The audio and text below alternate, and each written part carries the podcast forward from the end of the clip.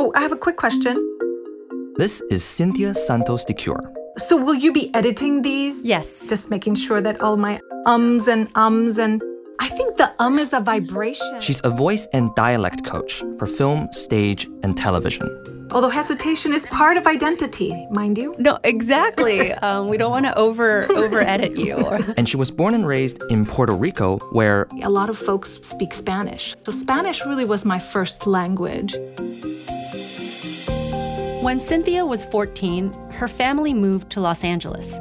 And even though she could speak English, she discovered pretty quickly that she sounded different than the people around her. Today, the way that I'm speaking to you is not the way I spoke when I first moved here. I would say, I, I want to go there, you know, I want to go to the store, or I mix tenses. So I would say, I go to the store yesterday. Cynthia wanted to become an actor, but she was told over and over that she would need to change the way she sounded. It was pointed out to me that I was speaking outside of whatever the norm was. Mm. And I was told that I, that was something I needed to conquer. so eventually Cynthia got really good at blending in. It was something that I worked really hard at, but the journey was really challenging. And she only realized much later that she had lost something very important in the process. She had lost the sounds of home. It happened at a rehearsal years after she started working as an actor. It was the first time that I was finally like playing this Puerto Rican. And another colleague of mine pointed out, you know, you don't have the rhythm.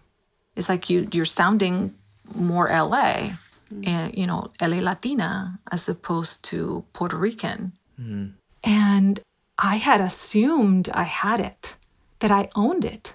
And it was emotional it was emotional because I realized that I had spent so much time perfecting other sounds mm. and not enough time really cultivating my own.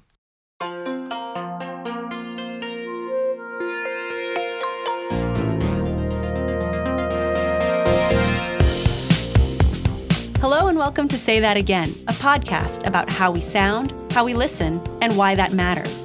I'm Jessica Mendoza. And I'm Jingnan Peng.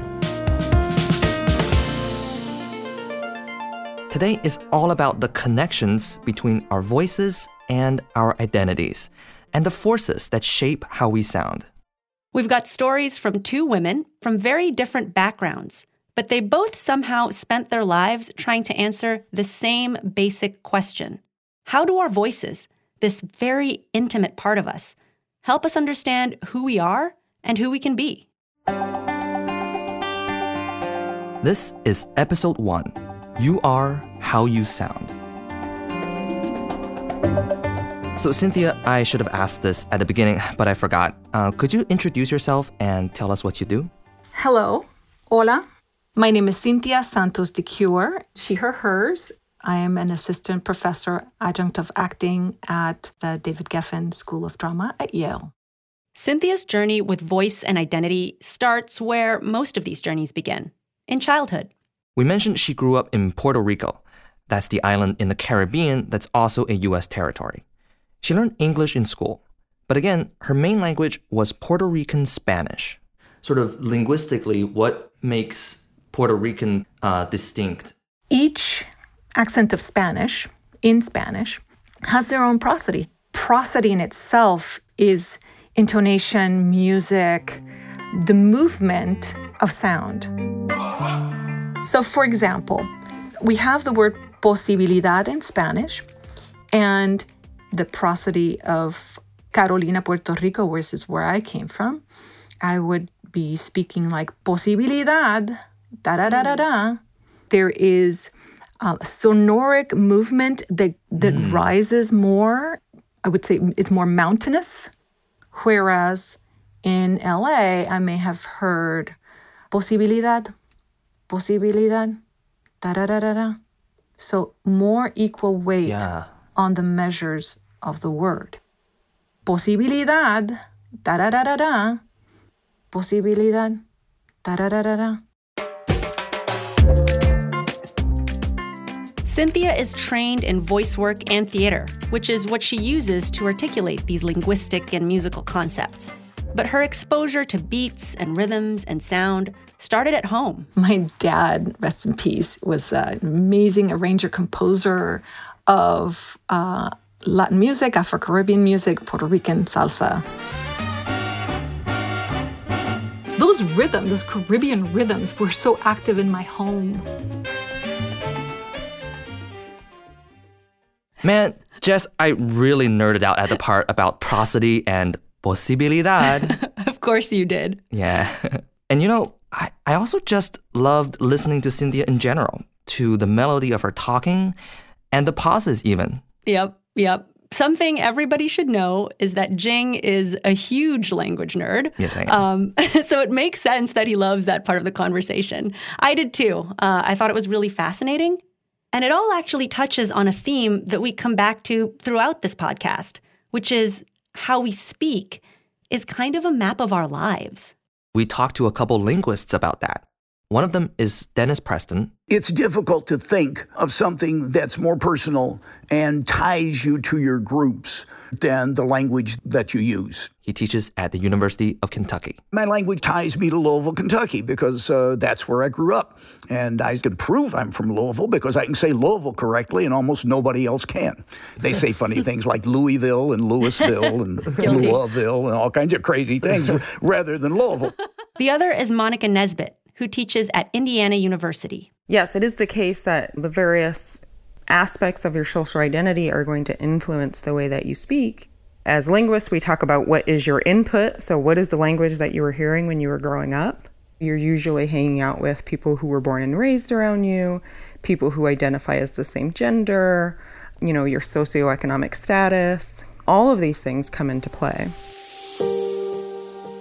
So when Cynthia looks back at the sounds of her childhood, yes, it's the music, but it's also everything else the way her family talked, argued, laughed, and shared the things they loved, like food. Specifically, this one dish that's made with plantains, que se llama mofongo. That's the biggest thing. In my family, we have this thing where we'll go and try different types of mofongo. Y entonces, if it's garlicky, no tiene garlic, no, no sirve. My husband calls it the mofongo quest. When her family moved to California, Cynthia brought all the sounds of Puerto Rico with her to her English, but she was told her English sounded foreign. When I first moved here, I spent about two months in English as a second language classes.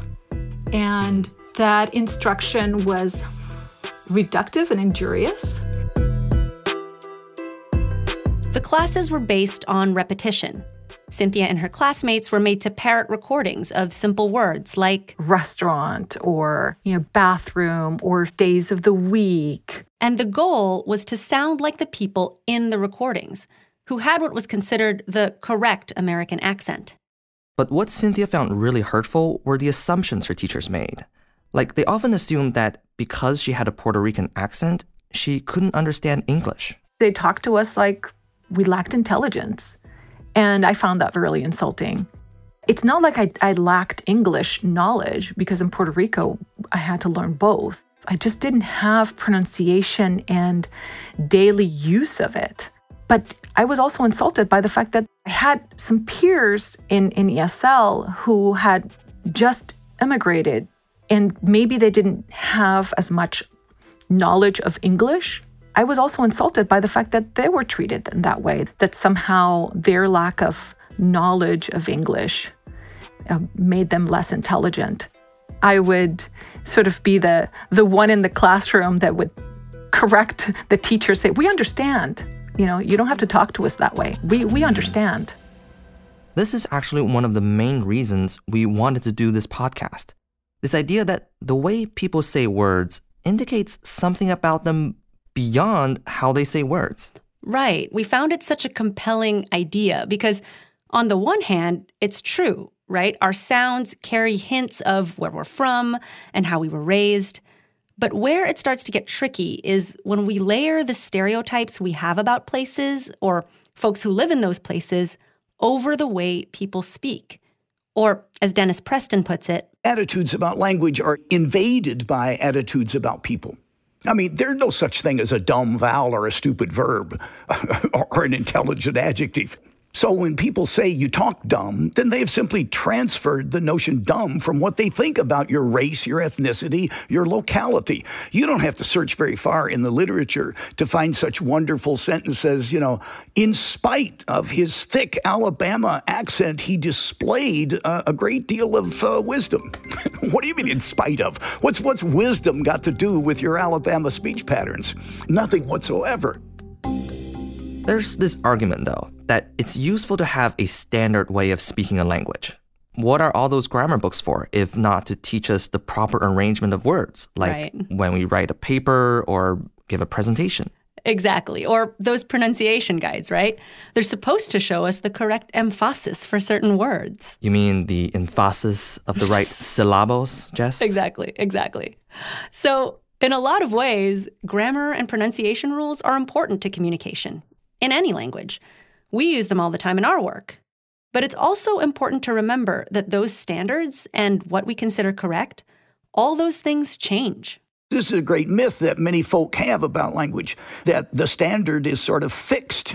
And it's not at all. I mean, you can even still today find published grammar books that say the possessive of everybody else is everybody's else. It was a standard in the 19th and even early in the 20th century. So I actually had to look that up because I couldn't believe it, but Yeah. I found it in a book called Pure English, hmm. a treatise on words and phrases or practical lessons in the use of language, published in 1884. Professor Preston's point is that we often unreasonably judge others when the way they sound deviates from the current standard. Normality sometimes has a prescriptive edge to it. We've punished people for not being normal like us. Many people have suffered uh, because of the association of their language with a personality or region. For Cynthia, that prescriptive edge showed up in her ESL classes.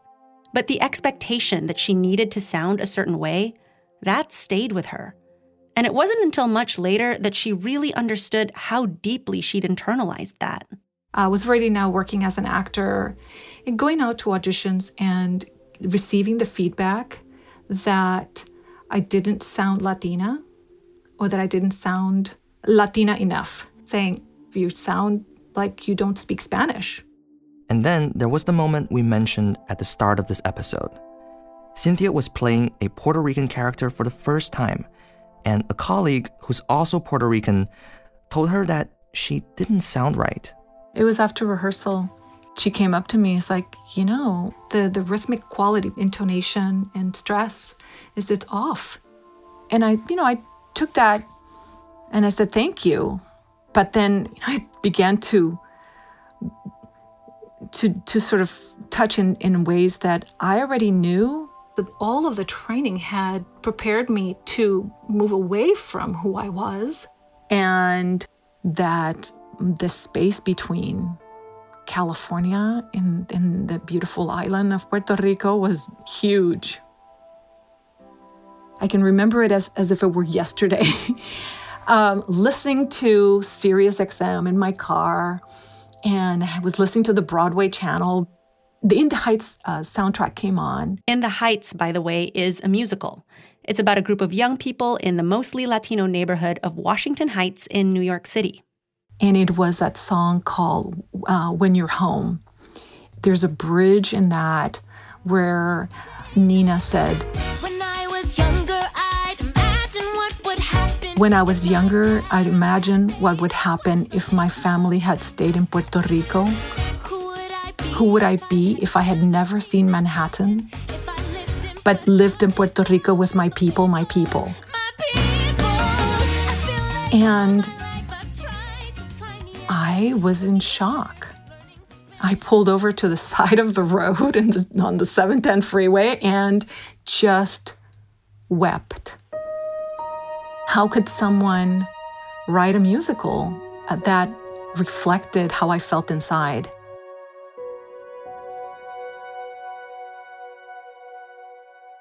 So, Jing, when Cynthia mm-hmm. first told us this story, I remember you got kind of emotional. What were you thinking? Well, you know, it's just such a scary and painful thought that you can lose the melody of your mother tongue. So I read this book by the linguist John McWhorter, and he wrote that sound is the last thing we acquire when we learn a language. So, you know, when we learn a language, we learn the vocab, the grammar, and the last thing that comes actually is that native melody and voice quality. Or sometimes we never truly acquire it uh, when we're learning a language. So, in a way, sound is what separates a native speaker from, like, even a longtime student. But then it works the other way around too. What do you mean? Well, so that native sound is actually also the last thing that we lose when we're trying to change our own sounds. You know, like when we're learning a new language or a new dialect, or in Cynthia's case, you know, learning standard English. Um, so yeah, you know, to lose your native sounds, that shows how much you've moved away from your roots. Right. And I grew up in China for 18 years and then I spent the next 10 years in the US. And I just keep noticing that, you know, my Chinese vocabulary is shrinking and I have trouble expressing in Chinese things that I can express very easily in English. Um, yeah, and you know, the idea that one day someone might call me out that I don't sound Chinese anymore, like yeah. that would really shake me. Yeah, deeply. yeah. It's like it starts with the vocabulary and then it starts to trickle down. Right. No, I, I can see It how that would be really scary. Um, and I think about that sometimes too. Um, Mm-hmm. Kind of like you, I didn't grow up here. I grew up in the Philippines, and you know I've been speaking both English and Tagalog for Mm-hmm. basically my whole life. Uh-huh. But you know, being in the states, I haven't really been around anyone who speaks Tagalog, Mm-hmm. so I haven't been using it very much the past few years. And when I visit the Philippines, it's like everyone is speaking this new kind of slang. I don't understand the context anymore. I'm completely out of it. Mm-hmm. I know Um, what you mean. Yep. and it can be kind of funny, but when you stop to think about it, it's also a little bit scary. Uh, And it is terrifying in some ways to think that we can lose that sound the way Cynthia did. yeah. We do have some good news. Cynthia does try to reclaim her sound again, and we'll hear about her journey in a bit. We also talk to a woman whose mission in life is to help people do the same that is, to find and own their sounds. In her case, it's so her students can be better actors, but it turns out the rest of us can learn a lot from her approach too. We'll be right back.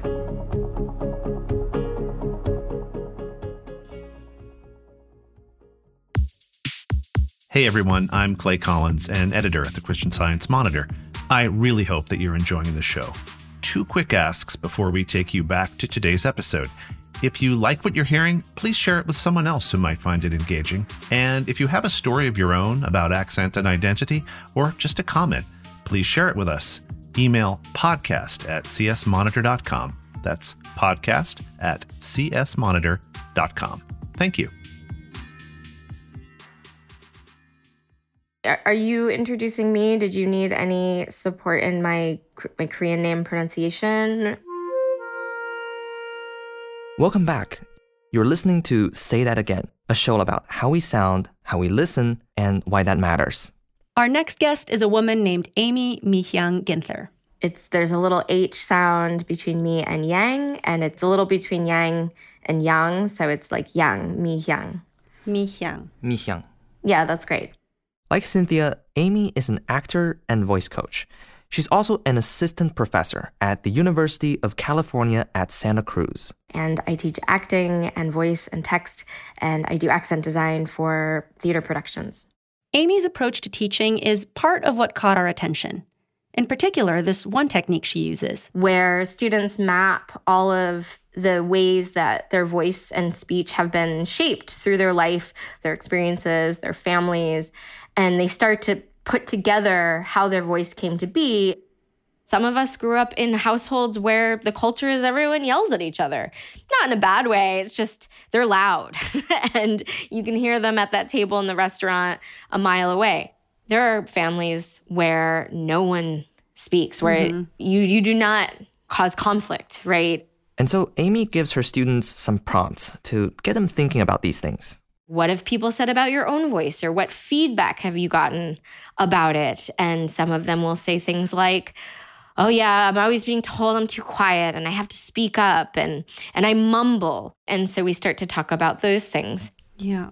Oh my gosh. When I was in, like, maybe it was middle school, um, my voice, I guess, ha- had a lower register than other girls my age. Mm. And, you know, mm-hmm. the boys would tease me about that. And they would say, like, oh, you don't really sound like a girl. And I hadn't, I haven't thought about that in years. yes that is a perfect example jess like the idea that someone told you oh you sound this way and we internalize that and maybe not always consciously but then someone like you could be in my class and we're exploring a character that invites us to to find a deeper pitch or deeper resonance. And it's like oh this hasn't been accessible to me because i've been living my life thinking that if i do that i'm going to sound a certain way that's not going to be acceptable I think for me, growing up in the US as an Asian American woman, people would assume that I would be really submissive. And so I started to to push my voice out to show people that I was a strong person, to not mistake me for that stereotype. But that also left out a big part of my own range of sounds that are maybe more uh, vulnerable or fragile or or lighter. So Amy came to this line of work because, like Cynthia, she also went on a journey to find her own voice. Important fact about Amy she was born in Korea to a Korean mother, I was adopted when I was three months old. and she was raised by her adoptive family in upstate New York. So she was this Korean American kid living with a white family in a mostly white community.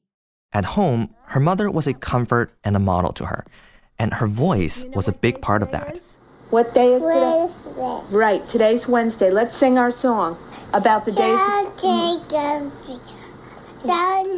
She had a really soothing voice, but she had a full range. When she was mad, you know, when she was uh, worked up about something, pitch wise, she could be all over the place. So that's always been super, super inspiring to April me. April is the month, and today is April 23rd, 1980. Her mom sang to her, too. When she would wash my hair, she would sing the song from South Pacific that's like, I'm gonna wash that man right out of your hair. I'm gonna wash that. But instead, she'd do dirt. So it would be like, I'm gonna wash that dirt right out of your hair. Having my mom sing to me, super, super important in relation to my own voice. But outside the home, Amy felt a lot of pressure to not seem foreign. So from the time she was very little, like baby age. her parents signed her up for Korean culture camp. Like it's the fan dancing and the Korean food, and you learn a little taekwondo and you learn folk tales. And I'm sure they do more K-pop now it's, uh, at culture camp than what we had growing. There's And looking back, she didn't not enjoy going. had good friends there. My parents were active volunteers. You know, it's I'm grateful for it. But still, culture camp was one more thing that made Amy different from a lot of the kids around her, especially at school. I was one of very few kids of color and I was bullied. I was called racial slurs. I was, you know, am I from Japan? Am I from China? All these types of things. When you grow up like that, the last thing you want to do is like be Asian and to stand out. When I wasn't at culture camp, for example, um, which the other 51 weeks of the year, I was just doing everything I could to assimilate I wanted to say that I know the entirety of The Little Mermaid by heart. Understand? The Little Mermaid was was one of my favorite Disney movies growing up because I could really relate to a character who was living in one world but had a yearning for another world. Wish I could be part of your world, which would be for once a place where my family and friends actually looked like me. When Amy was 21, she finally went to Korea to meet her birth mother, who she calls her Oma, for the first time. What I remember most from the moment I reunited with her was it was her voice that I immediately felt a connection to 21 years, her cries burying themselves deep beneath my skin. and I could hear her voice and she was crying like these big sobs, moving through the hallway to get to the room where I was at. Miana, I don't know who you are, and I cannot understand you.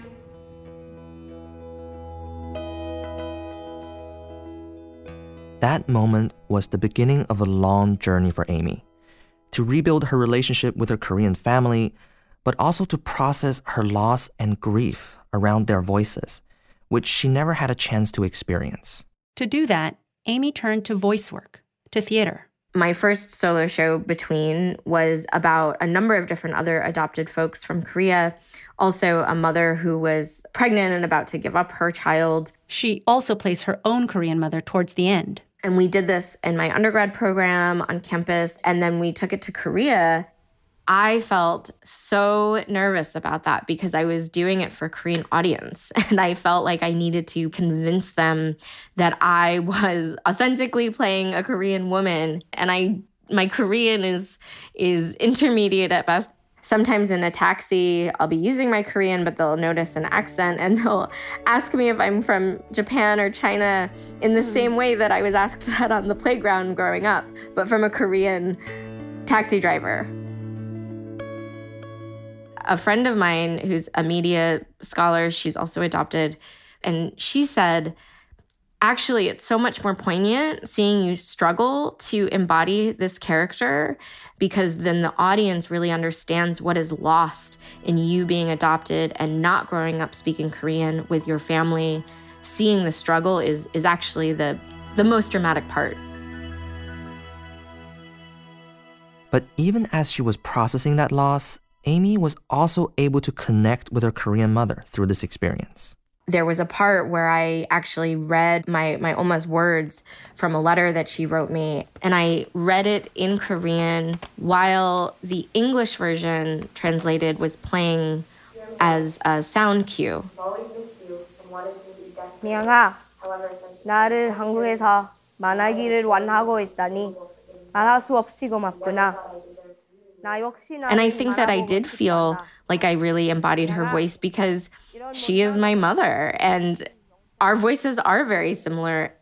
Realizing how much that deeply resonated in my my own body through that language, I feel like that's that's a pretty close way of for my own healing to to feel really close to her.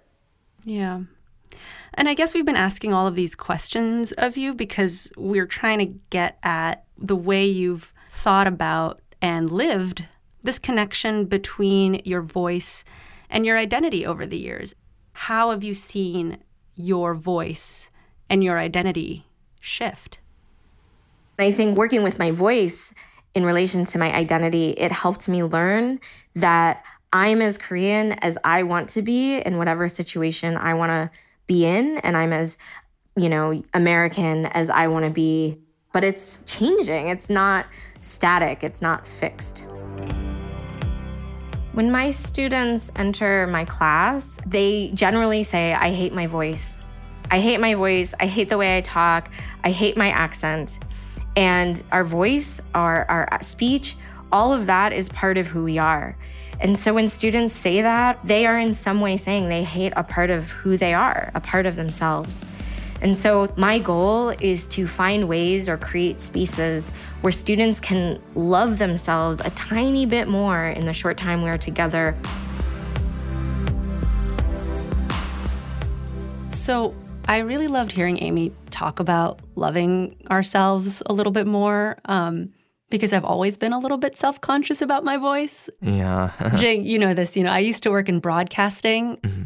and I was always so worried about how I came off to other people. Like, do mm-hmm. I sound smart? Do I sound like I know what I'm talking about? And now that we're doing a podcast where there's this expectation again um, that we have to be behind the mic, I feel like all that fear and shame, it, it's something that I kind of have to wrestle with again, especially mm. when we're recording.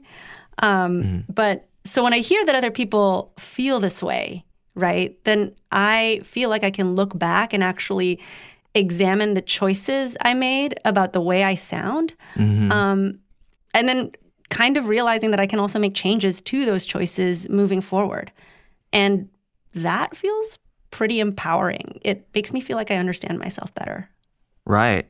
And you're sounding great, Jess. Um, Thanks, Jing. um, yeah, but you know, it's such an important thing to look back and think about, you know, how we've come to sound this way. Um, Right. You know, when I'm listening to myself, you know, narrating the podcast, I'm wondering, am I accessing my full range? Um, So yeah, I'm really excited to think about how my voice has been conditioned, and it's been super inspiring to talk with Amy and Cynthia.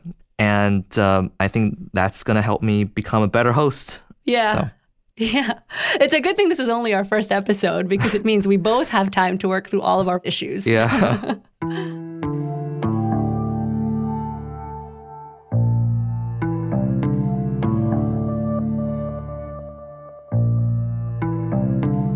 so that actually brings us back to Cynthia's story.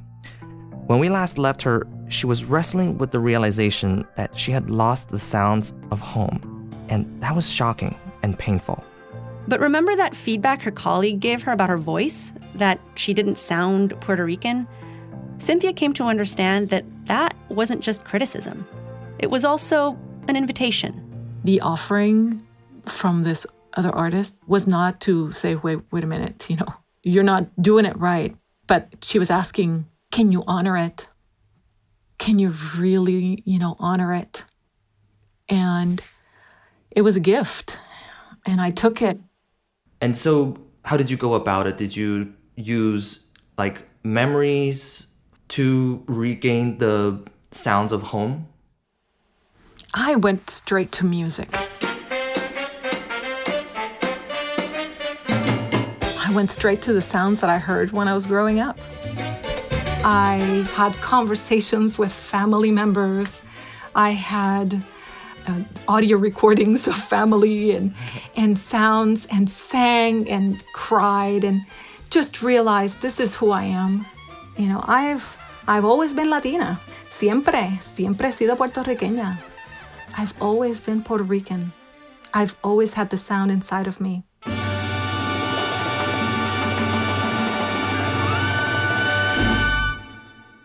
That last piece, understanding that her voice had always been her own, that was a big moment for Cynthia.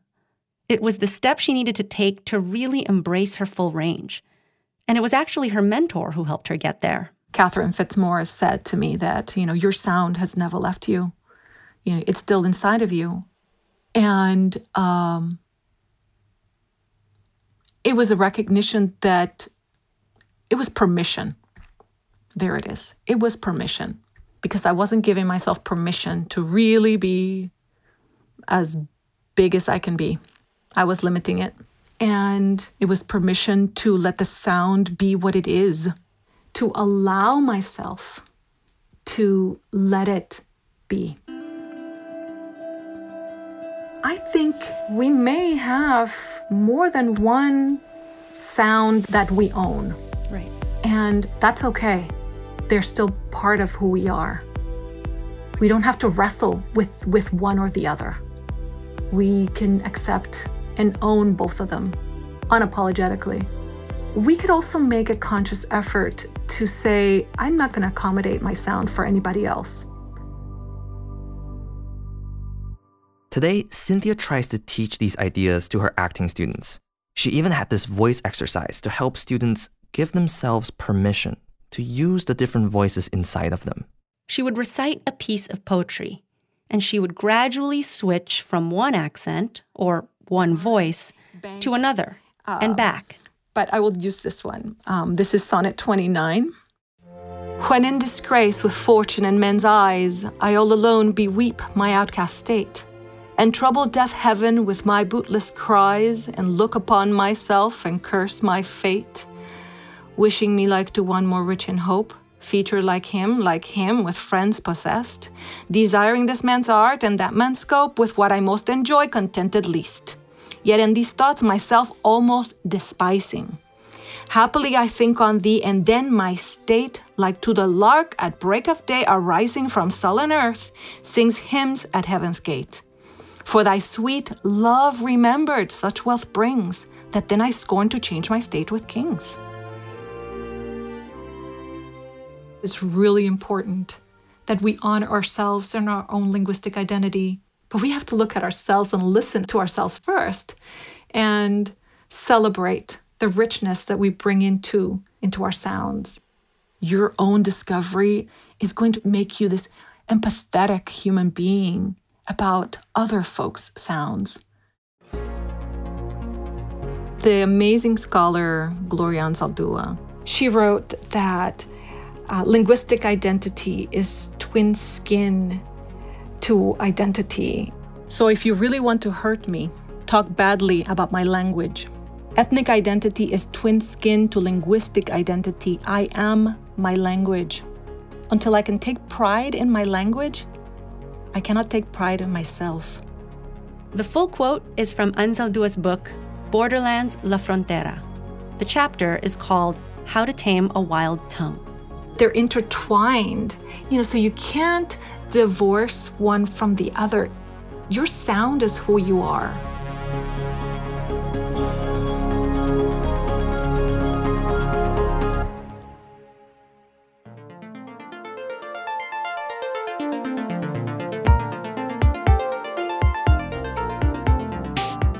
And that's today's episode. Thanks for listening, and hope you all enjoyed it. And if you know somebody who feels self conscious about the way they talk or has a story about their voice or accent, please forward them this episode. It would really help get the word out about us. You can hit the share button on the platform you're using or send them the link to our site, csmonitor.com slash say that again. This episode was written, reported, and produced by me, Jessica Mendoza. And me, Jingnan Peng. It was edited by Clay Collins, Samantha Laine Perfas, and Ashley Listenby. Sound design by Morgan Anderson and Noel Flatt. Additional sound elements from Atlantic Records and the Internet Archive. We'd also like to thank Cynthia Santos DeCure for the use of her father's work. Ray Santos is a Grammy award winning artist who composed and arranged the song Sunny Ray. Also, thank you to Amy Mihyang Ginther for sharing some amazing tape of her as a kid with her mom. She also shared a performance of her show Between and the solo piece she did for the Voice and Speech Trainers Association Identity Cabaret in London in 2014. This podcast was brought to you by the Christian Science Monitor, copyright 2022.